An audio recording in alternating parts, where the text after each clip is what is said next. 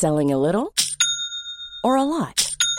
Shopify helps you do your thing however you cha-ching. Shopify is the global commerce platform that helps you sell at every stage of your business. From the launch your online shop stage to the first real life store stage, all the way to the did we just hit a million orders stage. Shopify is there to help you grow. Shopify helps you turn browsers into buyers with the internet's best converting checkout. 36% better on average compared to other leading commerce platforms because businesses that grow grow with Shopify. Get a $1 per month trial period at shopify.com/work. shopify.com/work. Bienvenue pour cette nouvelle émission de Conflit, Conflit que vous pouvez également retrouver en kiosque puisque Conflit ce n'est pas que des podcasts, c'est aussi un magazine dont le dossier est, de ce mois-ci est consacré à l'Espagne un magazine que vous pouvez retrouver en kiosque, que vous pouvez également retrouver sur notre site internet revueconflit.com avec la boutique en ligne où vous pouvez vous abonner. Conflit ne vit que par ses abonnés. Et puisque nous arrivons en, période de Noël, vous pouvez également offrir un abonnement à Conflit pour l'année 2024. Ce sera un très beau cadeau à faire à ceux que vous appréciez. Et puis, sur le site internet, vous pouvez également retrouver les anciens numéros de Conflit en format papier et en format numérique. Alors cette semaine, nous allons partir euh, dans un sujet architectural, la question des villes, la question de leur euh, aménagement, avec mon invité Grégoire Bigné. Bonjour. Bonjour Jean-Baptiste. Merci d'être euh, revenu à, notre micro. Je vous avais invité il y a, un an, deux ans peut-être maintenant pour un, précédent ouvrage que vous aviez publié et vous revenez avec euh, un, ouvrage qui s'intitule La troisième nature, l'architecture face aux défis climatiques. Alors c'est la poursuite euh, de vos ouvrages euh, antérieurs où vous analysez la question de l'architecture, de l'aménagement, de l'occupation humaine également. Et c'est ce, que nous allons, ce que nous allons voir durant cette émission pour parler de la ville, pour parler de l'architecture, parce que c'est un sujet qui évidemment nous concerne en tant que qu'être humain, en tant qu'habitant, mais qui est aussi un sujet éminemment géopolitique, puisque ce sont dans les villes que vivent la grande majorité de la population humaine, y compris en, France, et pour autant, ça échappe parfois, euh, même un peu trop souvent, euh, au regard de l'analyse. première question très, très simple, Grégoire Bigné, qui une ville, qu'est-ce que c'est exactement? Comment est-ce qu'on pourrait la définir dans à la fois dans la, la, manière dont la population vit et, et dont l'architecture aussi répond euh, aux besoins de la population alors c'est une très vaste question hein, qui normalement amène des développements qui constituent un cours en école d'architecture, mais un cours sur euh, une année ou deux. Euh, donc la question est très très vaste. ce que je pourrais dire face à cette question, c'est plutôt à quel défi une ville doit faire face. et je pense que cette réponse, elle dépend éminemment évidemment de l'époque. Euh, les défis de Vitruve ou d'Alberti ne sont pas ceux de notre époque. Et euh, nos, villes actuelles sont face à un défi qui est toujours singulier, puisqu'une ville, c'est toujours un, organisme, c'est en quelque sorte singulier, du fait de, sa géographie et de la culture des populations qui l'habitent. Mais aussi, euh, la grande question aujourd'hui, c'est est-ce que la somme de ces villes peuvent affronter des questions très sérieuses comme climat, la santé, la préservation de la biodiversité, l'accès aux ressources naturelles. On sait qu'une ville a besoin de beaucoup de ressources naturelles pour fonctionner en tant qu'organisme. La question est de l'énergie, euh, la question du numérique, toutes ces questions-là. Voilà. Brièvement, comment je pourrais, euh, moi, me poser la question de la ville, ce que j'ai tenté de faire dans, cet ouvrage. L'architecture euh, a double, au moins un double ressort, c'est que c'est à la fois des bâtiments dans lesquels les gens vivent, euh, que ce soit pour euh, leur vie quotidienne ou leur, travail. Mais l'architecture, ça reflète aussi une, idée, une, idéologie. Ce n'est pas qu'une simple boîte à habiter, si je pourrais dire. ça, démontre aussi quelque chose, un, esprit, une, volonté de, penser aussi la vie humaine. Bien sûr, bien sûr. En fait, euh, on pourrait avoir à l'esprit l'idée qu'un bâtiment n'est pas nécessairement une architecture. par exemple, un bâtiment de stockage, on aurait du mal à lui attribuer le statut d'architecture. Donc, la question, c'est qu'est-ce qui fait euh, l'architecture? Est-ce que euh, c'est le design du, bâtiment, l'esthétique du bâtiment, ou est-ce que c'est euh, autre chose? Mon, propos était de penser, est de penser que l'architecture résulte d'un certain regard sur le monde, d'ailleurs dont la façade souvent on est le témoin le plus tangible, mais pas seulement, un certain regard sur le monde, qui impose à son concepteur, l'architecte, mais d'autres aussi concepteurs, d'avoir un certain regard sur le monde et un certain rapport au monde. Et dans mon livre, je donne plusieurs exemples d'architectes actuels qui sont vraiment des architectes au sens où euh, ce ne sont pas juste des concepteurs, des designers ou des bâtisseurs, ce sont également, on dirait un artiste mais je pense, ou un intellectuel, mais c'est insuffisant. Je pense que c'est être architecte, ça, c'est d'avoir un certain regard au monde. Sur ce regard au monde, il y a une critique qui est faite à l'égard des, nouvelles villes, c'est leur uniformité. On a l'impression que qu'on soit à Paris, euh, à New York ou à Londres, c'est la même ville, ce sont les mêmes bâtiments alors que jusqu'aux années 1950, il y avait des vraies différences, style euh, haussmanien, euh, géorgien. Cette, uniformité, est-ce que vous, est-ce que quelque chose que vous, que vous remarquez aussi, ou est-ce que dans la manière de penser l'architecture? Oui, et pour moi, c'est un des, premiers enjeux qui se posent à l'architecte. On, peut dire que finalement, cette architecture internationale qui a surgi au, lendemain du, second conflit, c'est fortement généralisée. On appelle ça une architecture euh, générique en fait. C'est-à-dire que elle est, partout la même. vous le voyez euh, quand vous regardez quelques exemples de, par exemple, de maisons. Vous voyez une maison en général euh, en béton, en bois, à, fond, à, toit plat, avec une piscine à déversement si possible, et la même cuisine qu'elle soit à Bali, à Reykjavik ou en Amérique du Sud. Ça, c'est vraiment l'internationalisation de l'architecture qui amène à un, style euh, qui n'en est pas un finalement, qui, résulte simplement d'une idéologie euh, universelle un peu, très, très fortement simplifiée. Or, ce qui est intéressant, c'est que et donc là, il y a le regard au monde, il n'y en a pas. Ça montre bien que ça n'est qu'un bâtiment, certes confortable, mais un bâtiment. Euh, si vous regardez au contraire les architectes qui me semble intéressant aujourd'hui, de par le monde, et il y en a vraiment partout, hein, euh, même dans les coins les plus reculés. Très souvent, leurs bâtiments sont tout à fait inexportables, euh, extrêmement euh, témoignent d'une culture et d'une situation locale, et, aussi d'une et néanmoins d'une qualité spatiale et, une qualité de la construction qui est tout à fait remarquable, avec des techniques qui ne sont pas du tout celles que on a l'habitude de voir dans les bâtiments dits génériques. Alors justement, ça c'est un autre euh, tension euh, dans l'architecture, c'est que le bâtiment, il faut à la fois qu'il soit euh, fiable, solide, qu'il réponde aux normes pour, pour tenir debout, qu'il accueille les populations. Si on veut qu'il ait un style architectural particulier, et également qu'il respecte les normes écologiques par rapport au chauffage, à la climatisation, au refroidissement. Donc, est-ce qu'on peut tout concilier? C'est-à-dire d'avoir à la fois un bâtiment euh, original, euh, esthétique, qui correspond à la culture d'un pays, et en même temps euh, les normes modernes de respect écologique ou climatique? Oui, la, distinction que je faisais tout à l'heure entre bâtiment et architecture, elle, s'illustre au travers de cette question. Si vous devez respecter des normes, si vous les devez, assurer des conditions de confort et de sécurité aux usagers du bâtiment, on parle bien de bâtiment.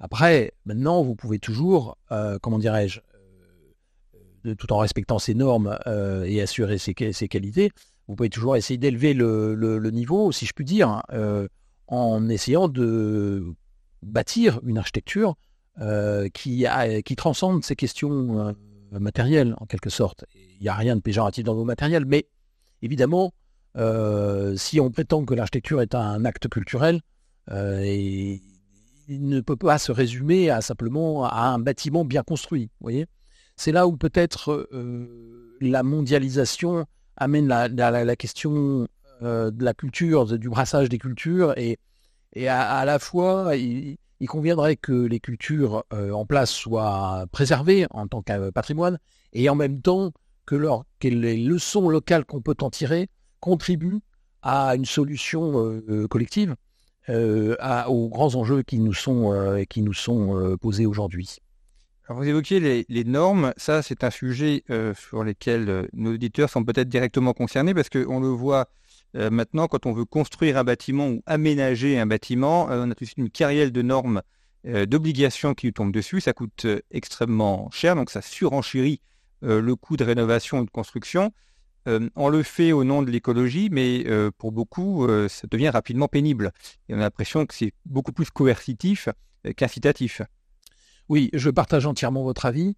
La vraie question, c'est pourquoi se passerait-on d'une réponse collective, comme je le disais tout à l'heure, euh, en, en, réduisant l'action euh, individuelle au, simple respect des normes. Euh, je pense que il existe dans l'intelligence collective un réservoir de, possibilités d'agir, enfin de, potentiel d'action à, des fins écologiques, mais pas seulement à des fins écologiques, qui est très fortement bridé par cette, vous parliez de coercition, cette coercition ou cette planification écologique ou cette réglementation qui fait qu'au bout d'un moment, les, même les gens les plus enclins à être, comment dirais-je, férus d'écologie, en vont finir par en être dégoûtés. Donc je pense que la, la, la, la planification écologique, la, la réglementation écologique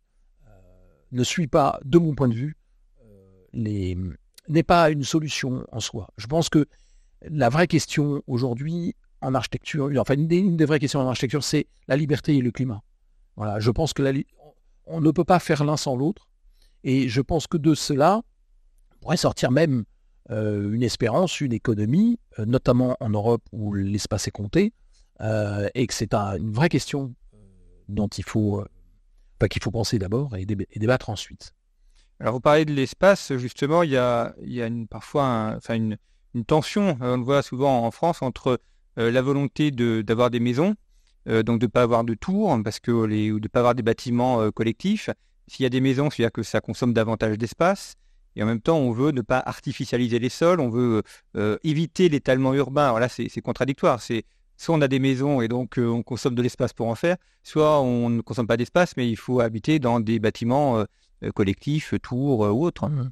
Oui, là aussi, votre question, elle, est, elle, rentre en résonance tout à fait avec ce qu'on vient de dire préalablement, mais elle se pose de manière un peu caricaturale. C'est-à-dire, si je veux conserver ma, liberté, je, vais, je me fais construire une maison euh, au sens où je n'aurai pas les voisins sur le dos.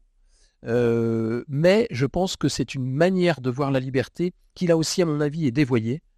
Euh, au sens euh, où euh, elle a été énoncée lors des, des, droits de l'homme, au moment de la Révolution, par l'adage ma liberté s'arrête où commence celle de l'autre.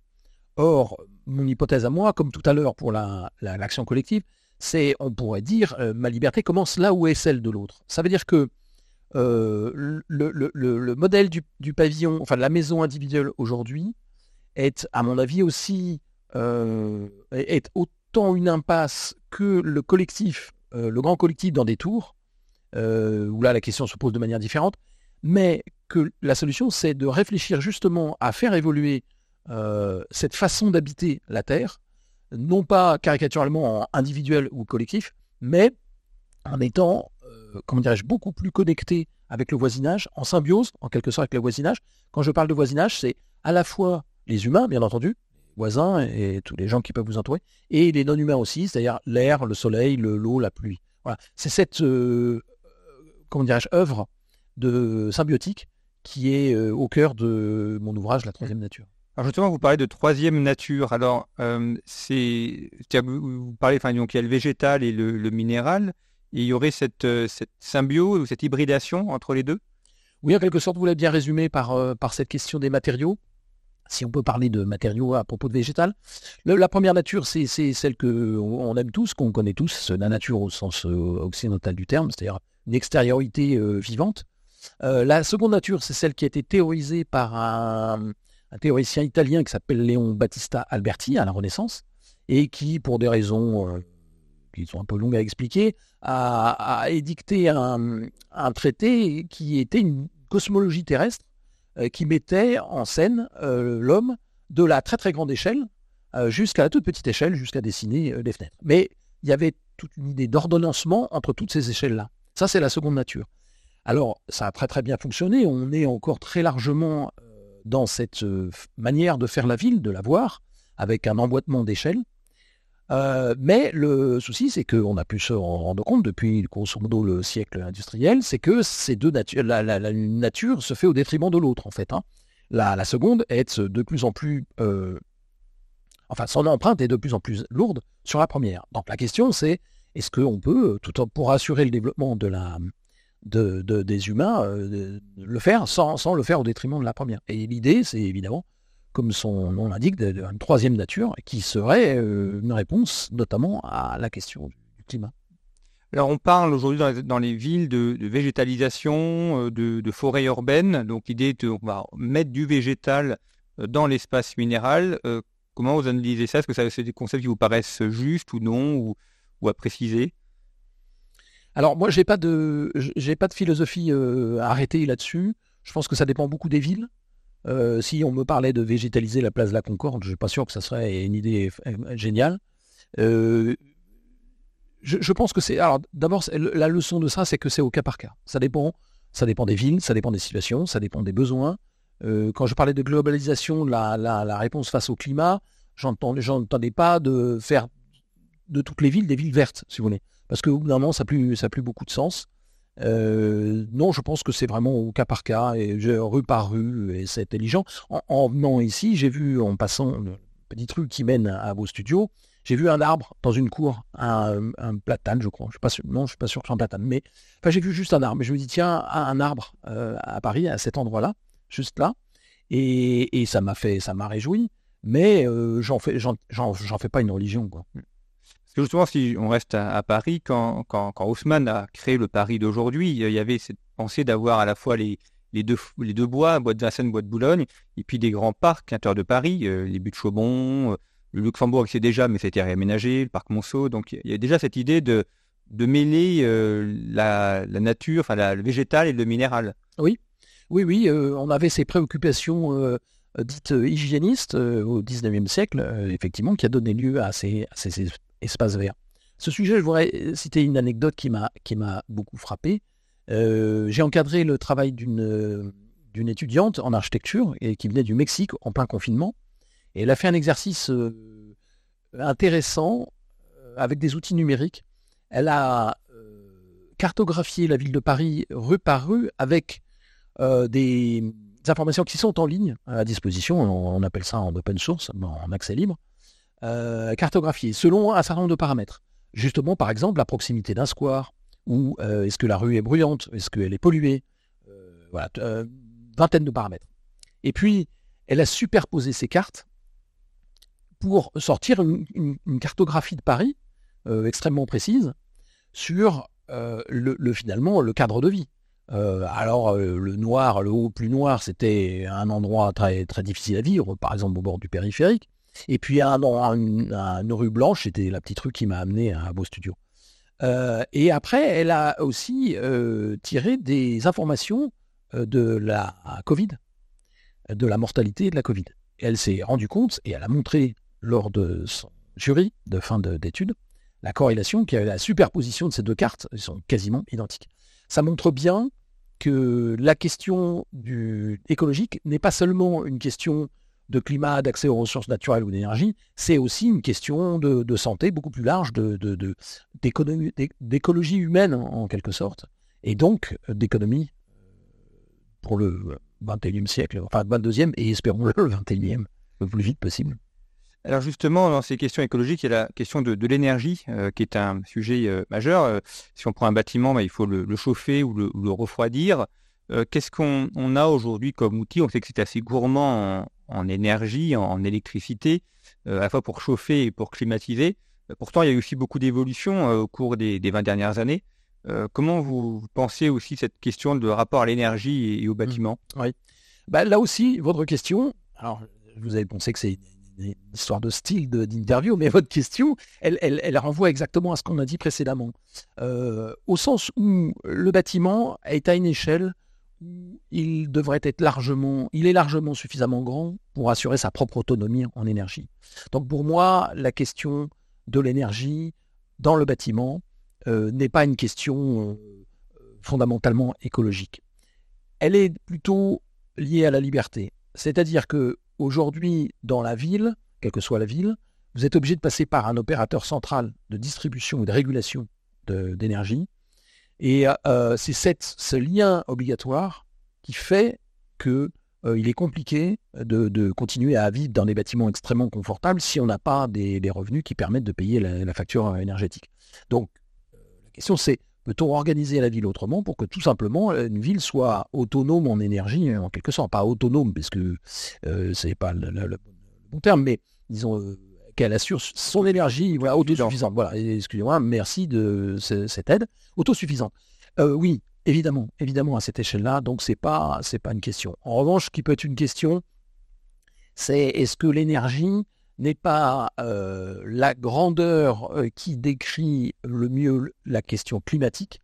Et à ce compte-là, est-ce que l'énergie n'est pas la grandeur qui va se substituer à, euh, à la métrique, par exemple, à la géométrie, quand la géométrie était la grandeur de l'espace, qui, qui est encore la dimension cardinale de l'architecture.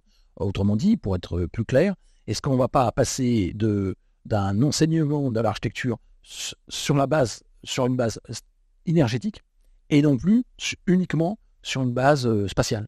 Et ça, c'est une vraie révolution dans les écoles d'architecture. Alors l'autre sujet, c'est la question du réaménagement des bâtiments. Si je prends le, cas de Conflit, on est, on est rue de Four-Poissonnière. Pour ceux qui connaissent Paris, c'est un des, plus anciens quartiers de, Paris. À côté de chez nous, il y a un hôtel du 18e, euh, du 18e siècle. Nous, c'est un bâtiment 19e, euh, ancien bâtiment industriel réaménagé en bureau, donc euh, assez classique dans, le coin où nous sommes. Et puis à côté, il y a les grands bâtiments des banques, la BNP. Enfin, c'est vraiment le, le, Paris du 19e tel qu'on l'imagine dans les romans de Maupassant ou, de Zola. Mais comment on fait quand on a un bâtiment qui a au moins deux siècles, voire plus, pour l'aménager aux, nouvelles normes écologiques? On veut pas raser en disant on, va, on va raser la ville, ce qu'a fait un petit peu Haussmann d'ailleurs, mais on rase la ville et puis on fait tout neuf euh, parce que ça sera aux dernières normes. Euh, les bâtiments, ils ont aussi une vie. Euh, par même remplacer des, fenêtres en bois, en PVC, bah, on perd un charme. Alors là aussi, comment, comment on fait entre ces deux aspects? Justement, en abandonnant l'idée d'architecture générique, c'est-à-dire que tous les bâtiments, quels que soient les bâtiments, devraient obéir aux mêmes performances, être classés selon le même règlement, euh, et, je pense que là aussi c'est une erreur. Euh, chaque bâtiment a sa, comment dirais-je, sa structure, sa morphologie. Euh, il est dans une situation, il est bien exposé, mal exposé, il est dans un état vétuste ou au contraire quasi neuf. Et donc chaque bâtiment est différent. Et de vouloir absolument mettre tout en coupe réglée, à mon avis, n'est pas du tout performant.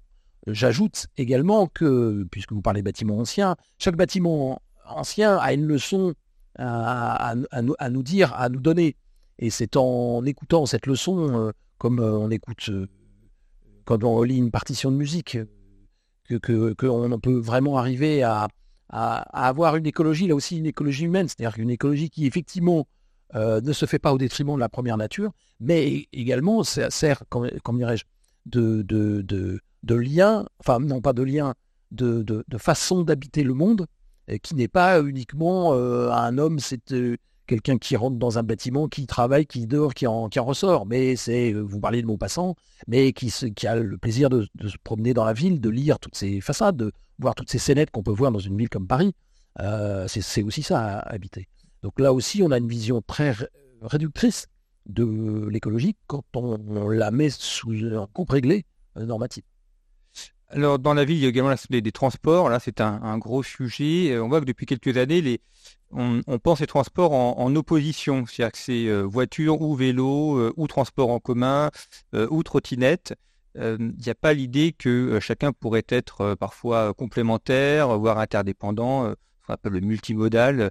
donc, on prend la voiture pour aller à la gare, et puis après, on va à la gare, puis après, on prend le bus. Euh, dans une ville justement où il faut connecter aussi des villes entre elles. On va rester à Paris parce que nous sommes tous les deux de la région Île-de-France, mais ça marche pour toutes les villes de France. Euh, entre la métropole et les villes environnantes, euh, il y a aussi des, communications, des interconnexions à faire, ou même entre les différentes villes de France entre elles. comment on, on, conçoit là aussi les transports pour permettre une circulation harmonieuse des personnes? Oui, bah, c'est toujours la même histoire. Si vous considérez qu'un voyageur, c'est juste un consommateur ou un électron qui rentre dans un, tuyau et qu'il faut amener d'un point A à un point B, on réduit très fortement la, question, la question à une, stricte question de, déplacement et d'infrastructure.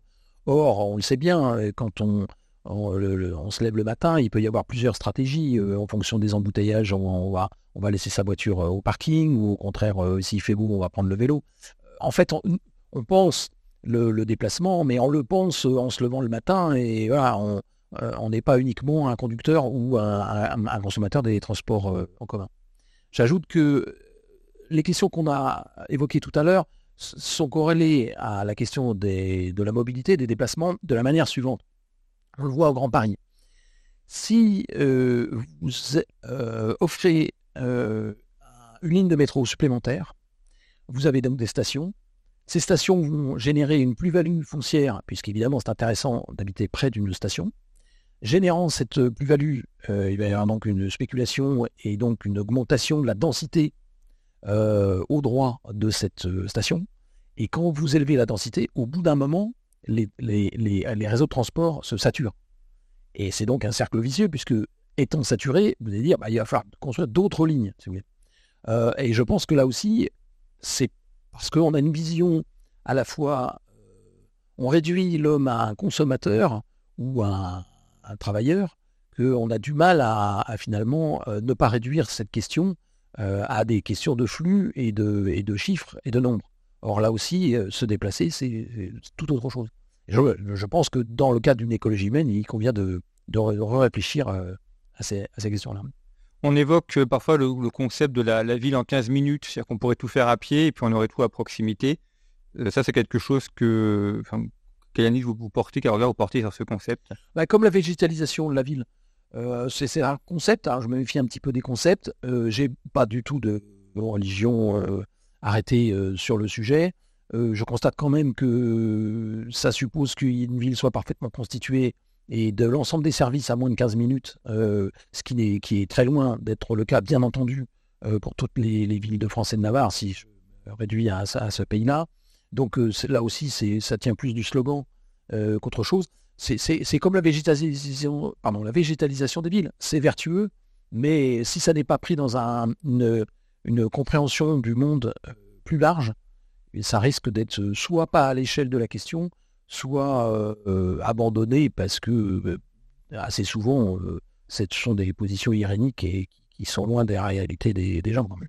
Oui, puis il y a aussi là, également des, tensions parfois on veut habiter à côté des commerces parce que c'est pratique, mais euh, qui dit commerce dit livraison. Livraison, c'est plutôt entre 5h et 6h du matin, donc ça réveille. Donc euh, euh, il y, a, ça aussi à prendre en compte qui fait que parfois on veut, on veut quelque chose, mais on ne veut pas les conséquences de ce que l'on veut ou, les, ou ce que ça suppose. Oui, oui.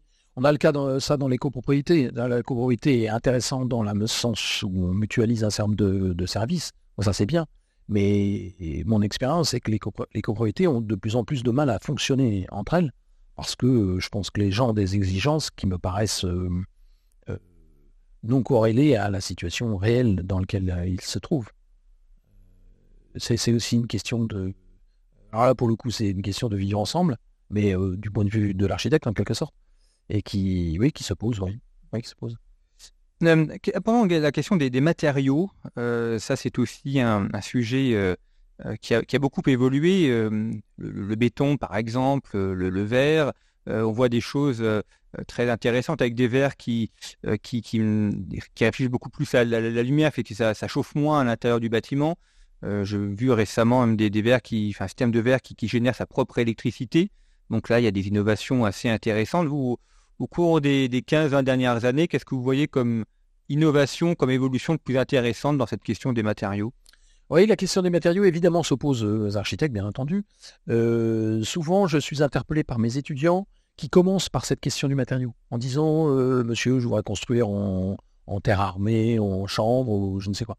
Et je leur dis Je pense que le choix des matériaux va découler, va découler de votre, d'une, déjà de, ce regard au monde dont on parlait, donc de ces premières esquisses, et non pas l'inverse, si vous voulez j'en veux pour preuve la situation dans laquelle je suis confronté aujourd'hui. Euh, j'ai un, ouvrage d'art à réaliser, une, passerelle pour une commune. Et la question que je me pose et que les clients me posent aussi, c'est dois-je la construire en béton ou en bois? Caricaturalement, hein, parce que c'est du béton composite, bon, peu importe. Euh, Aujourd'hui, euh, principal, les réponses sont en bois. Parce que voilà, c'est le matériau écologique à la mode, elle est en bois. Mais peut-être que ne devrions-nous plutôt, devrions-nous plutôt la construire en béton, en béton recyclé. Pourquoi? Parce que eh bien, ce matériau est déjà transformé et est déjà à notre disposition. Donc on n'est pas obligé d'aller taper dans des, ressources naturelles, fut-elles euh, renouvelables. Et je pense que cette question écologique, elle est, et notamment dans le choix des matériaux, elle n'est pas définitive aussi, comme je disais tout à l'heure. Elle n'est pas définitive. C'est-à-dire que peut-être sommes-nous dans une période où nous devons euh, continuer à assurer le développement, notamment des villes, en ne tapant que dans ce que les villes anciennes nous offrent comme matériaux, ce qui était euh, euh, le, réflexe des, architectes de l'histoire. C'est-à-dire que très souvent, ils construisaient avec des matériaux d'autres bâtiments démantelés, qu'on a abandonnés depuis un siècle environ.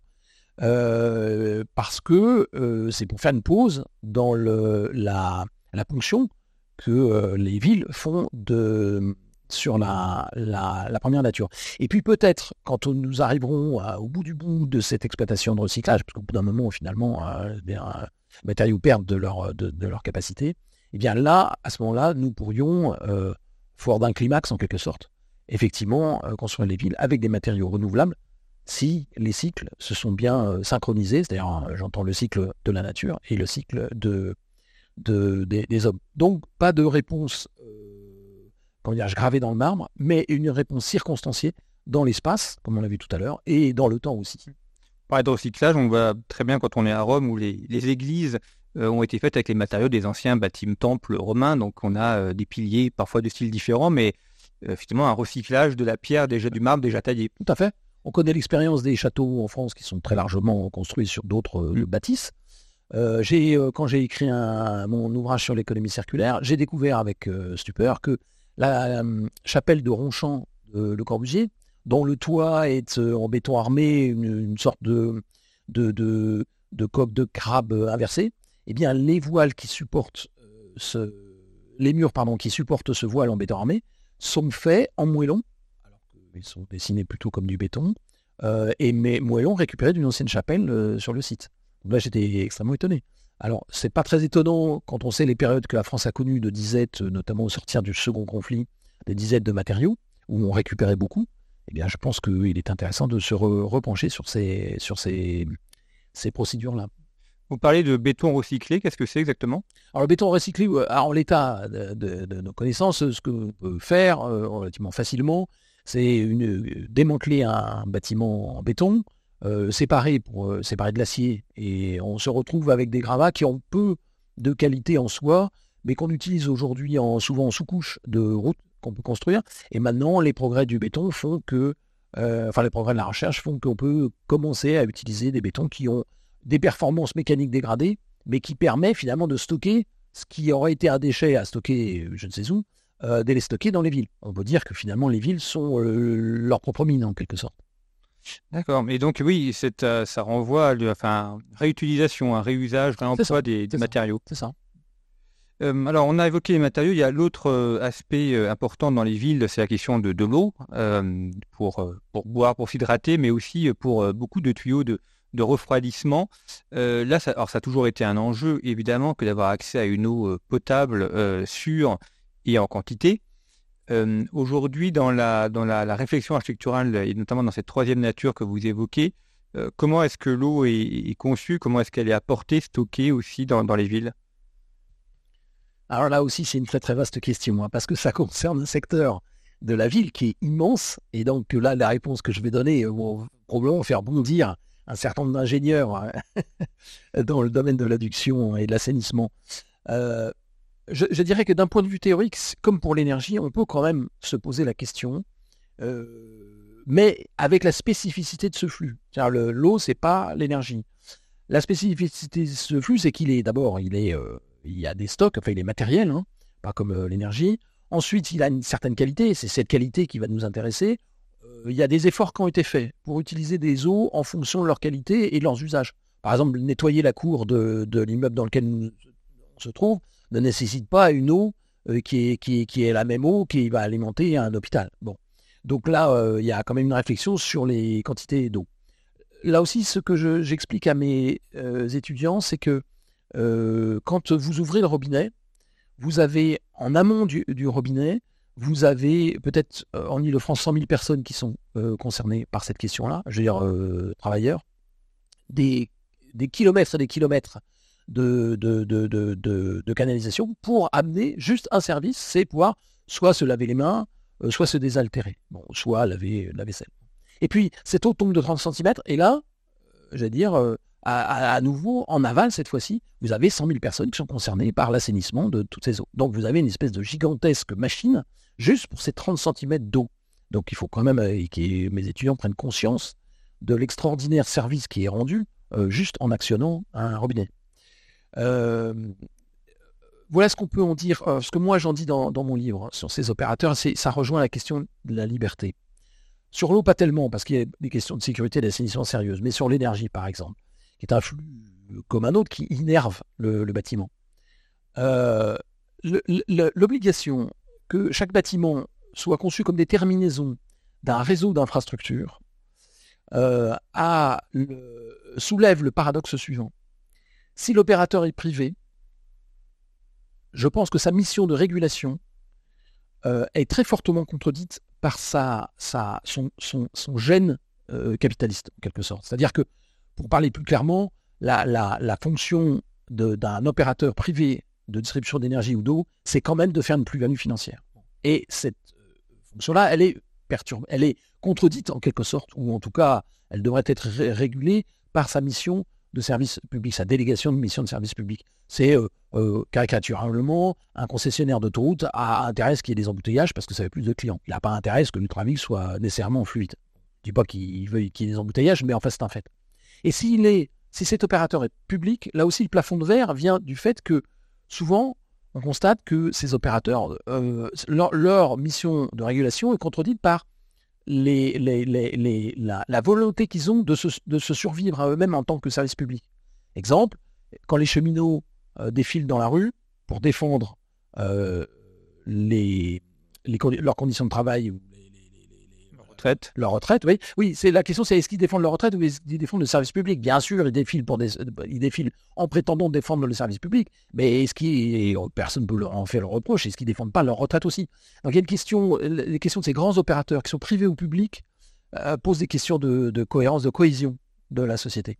Et euh, pour un architecte juste de concevoir euh, simplement son bâtiment designé comme un petit objet à énerver au bout de terminaison, euh, et à mon avis est très, euh, est très en deçà de sa, la mission qui devrait être la sienne, qui est une mission aussi d'intérêt public, c'est-à-dire finalement euh, de faire en sorte qu'on vive mieux dans nos villes qu'aujourd'hui.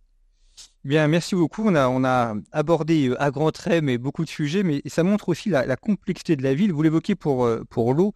C'est vrai que bah, ce matin, on est rentré dans le bureau, on a pris un verre d'eau, allumé l'électricité, et on, on se rend pas, enfin la lumière, on se rend pas compte de, de, tout ce qu'il faut derrière comme infrastructure euh, pour avoir l'eau qui arrive au moment où on tourne le robinet et la lumière qui s'allume au moment où on appuie sur le bouton. Euh, et donc, euh, c'était important aussi de, prendre en compte la dimension complète qui fait que les, bâtiments, les villes peuvent fonctionner et qu'il y, a de, plus en plus de monde qui peuvent, qui peuvent en vivre. Alors je rappelle donc le titre de votre ouvrage, La troisième nature, l'architecture face aux défis climatiques, qui est paru chez Cubic Édition. La, référence est à retrouver comme chaque semaine sur le site internet de Conflit, site internet où vous pouvez retrouver nos anciens numéros, vous pouvez euh, vous abonner également, offrir un désabonnement pour Noël, puisque Conflit ne vit que par ses abonnés et par euh, ses lecteurs en kiosque. Merci pour votre fidélité, à très bientôt.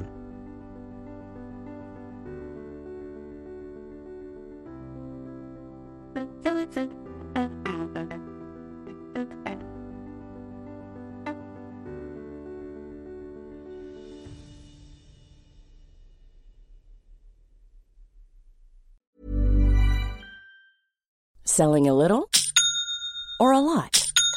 Shopify helps you do your thing however you cha-ching. Shopify is the global commerce platform that helps you sell at every stage of your business. From the launch your online shop stage to the first real life store stage, all the way to the did we just hit a million orders stage. Shopify is there to help you grow. Shopify helps you turn browsers into buyers with the internet's best converting checkout. 36% better on average compared to other leading commerce platforms because businesses that grow grow with Shopify. Get a $1 per month trial period at shopify.com/work. shopify.com/work.